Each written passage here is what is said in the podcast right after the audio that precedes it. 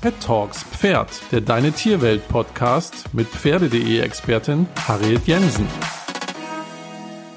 Hallo und herzlich willkommen zu einer neuen Folge Pet Talks Pferd. Ich bin Pferde.de Expertin Harriet Jensen und heute beschäftigen wir uns mal mit einem doch irgendwie recht unangenehmen Thema, nämlich der Kostenfalle Pferd im Falle von Krankheit oder Verletzung. Es gibt nicht umsonst den Spruch, hast du Pferde, hast du Sorgen. Heute soll es vor allem darum gehen, wie man in so einer Situation reagiert und wie man horrenden, teilweise nicht zu stemmenden Kosten vorbeugen kann, damit man an und mit dem Pferd hauptsächlich Freude hat und nicht ständig die Sorgenfalten auf die Stirn getrieben bekommt. Seien wir mal ehrlich, wir wünschen uns stets gesunde Beine und ein rundum gesundes, zufriedenes Pferd. Leider hat man manchmal den kürzesten Strohhalm gezogen und das Pferd verletzt sich oder wird krank. Manche Wehwehchen ist man schnell wieder los, wiederum andere halten einen etwas länger auf Trab und damit leider auch meistens den Geldbeutel. An dieser Stelle kann ich eine kleine Anekdote erzählen. Eins meiner Pferde verletzte sich 2017 beim Ausbruch von der Weide. Keiner weiß so recht, wie sie es geschafft hat, aber irgendwie war sie plötzlich auf der anderen Seite des Bachs und hatte eine tiefe Wunde am Bein. Erst war die Angst natürlich sehr groß, dass es sich hierbei um eine von Menschenhand zugefügte Wunde handeln könnte. Die Sorge konnte mir mein Tierarzt jedoch recht schnell wieder nehmen. Dennoch blieb es eine tiefe Wunde und die Folge war Boxenruhe, ein dicker Verband, der zweimal täglich mit Rivanol aufgegossen worden ist und eine Rechnung, die am Ende über 1000 Euro lag. Einfach mal so. Insgesamt dauerte die Behandlung zehn Tage. Der Tierarzt musste zwischendurch vorbeikommen. Medikamente und auch die Fahrtkosten summierten sich zu dieser riesigen Summe. Natürlich musste ich da erst einmal schlucken und verabschiedete mich von anderen, teilweise recht wichtigen Dingen, für die ich das Geld eigentlich eingeplant hatte. Da sind wir auch schon beim ersten Punkt, der vor allem zur Vorbeugung solcher Situationen dient. Leg dir auf jeden Fall ein Extrakonto an, auf das du monatlich eine Summe X überweist, damit du im Zweifel immer einen Notgroschen hast, wenn mal etwas sein sollte.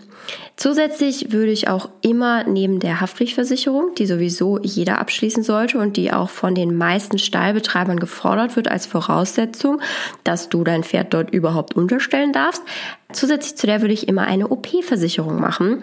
Warum das so wichtig ist, habe ich leider am eigenen Leib erfahren müssen und das erzähle ich euch jetzt.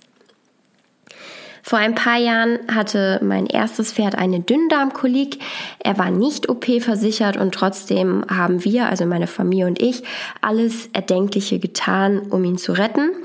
Wir konnten ihn am Ende leider nicht retten und haben nicht nur unser geliebtes Pferd verloren, der für uns ja einfach ein Familienmitglied war, auf dem hatte ich eine wunderschöne Zeit, beziehungsweise mit ihm hatte ich eine wunderschöne Zeit und meine kleine Schwester hat auf dem auch noch das Reiten gelernt.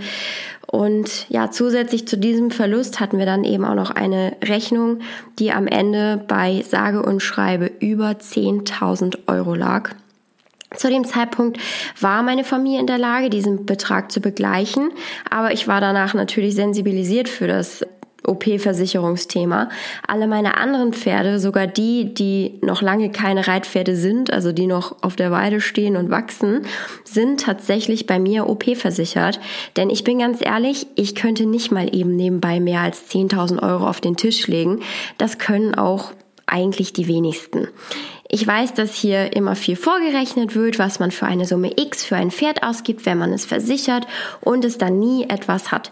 Das stimmt und ich verstehe auch das Argument, dass man dann lieber den Betrag für die Versicherung monatlich zusätzlich beiseite legen sollte, um so etwas anzusparen und im Idealfall am Ende eher etwas über zu haben.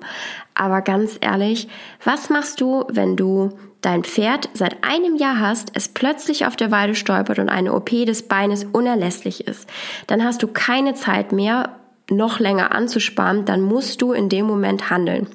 Eine Versicherung würde an dieser Stelle sofort greifen und du wärst da zumindest die Kostensorgen los und dir würde da einfach eine Last von den Schultern fallen. Natürlich hoffe ich auch, dass ich mich am Ende ärgere, einen unnötigen Betrag an eine Versicherung gezahlt zu haben. Doch die Sorge ist einfach da, vor allem wenn man es, ja, so wie ich eben am eigenen Leib erfahren musste, dass man dann doch einmal zu viel Pech hat. Auch und vor allem gerade, weil ich mehrere Pferde habe, fühle ich mich zudem auch noch irgendwie in der Verantwortung, die gesondert abzusichern.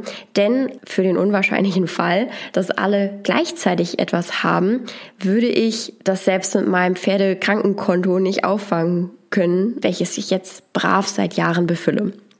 Ja, neben der OP-Versicherung gibt es natürlich auch noch sowas wie eine Krankenversicherung für Pferde. Die kann man nutzen. Ehrlicherweise muss ich aber an dieser Stelle sagen, dass sie vielleicht nicht für alle Tiere Sinn macht. Eines meiner Pferde ist ständig krank gewesen, bei dem hätte sie durchaus Sinn gemacht, aber da bin ich nun erst im Nachhinein schlauer. Das heißt, diese Versicherung nutze ich persönlich zum Beispiel nicht für meine Pferde, da sie meines Erachtens wirklich nur bei den Tieren Sinn macht, die vielleicht irgendwie eine chronische Erkrankung haben und deswegen sehr regelmäßig Besuch vom Tierarzt kriegen.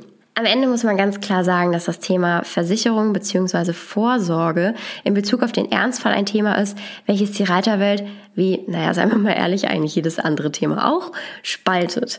Die einen finden es unnötig, die anderen wiederum könnten nicht ohne diese ähm, Unterstützung oder ja eigentlich auch Sicherheit, hätte ich nicht diese verschiedenen Erfahrungen gemacht, würde ich vermutlich auch ein wenig anders darüber denken und auch an der einen oder anderen Seite bzw. Stelle sparen. Aber nachdem ich eben die Kolikgeschichte miterlebt habe, würde ich nie, nie, nie wieder eines meiner Pferde ohne OP-Versicherung rumlaufen lassen. Neben einem Konto, wo du monatlich Geld beiseite legst und verschiedenen Versicherungen, kann ich dir nur wärmstens ans Herz legen, dich intensiv mit der Gesundheit des Pferdes und eben auch Präventionsmaßnahmen zu beschäftigen. Dazu gehört eine korrekte, artgerechte Fütterung und Haltung, ein sinnvoller Aufbau des Trainings mit genügend Aufwärmen und auch Regenerationsphasen. Die Impftermine müssen eingehalten werden. Der Zahnarzt sollte regelmäßig vorbeischauen, ebenso wie der Hufschmied oder auch Huforthopäde, je nachdem, was du an deinem Pferd hast. Zusätzlich kann es auch schon Wunder bewirken, wenn man alle sechs bis zwölf Monate einen Physiotherapeuten, Chiropraktiker und beziehungsweise oder einen Osteopathen vorbeikommen lässt.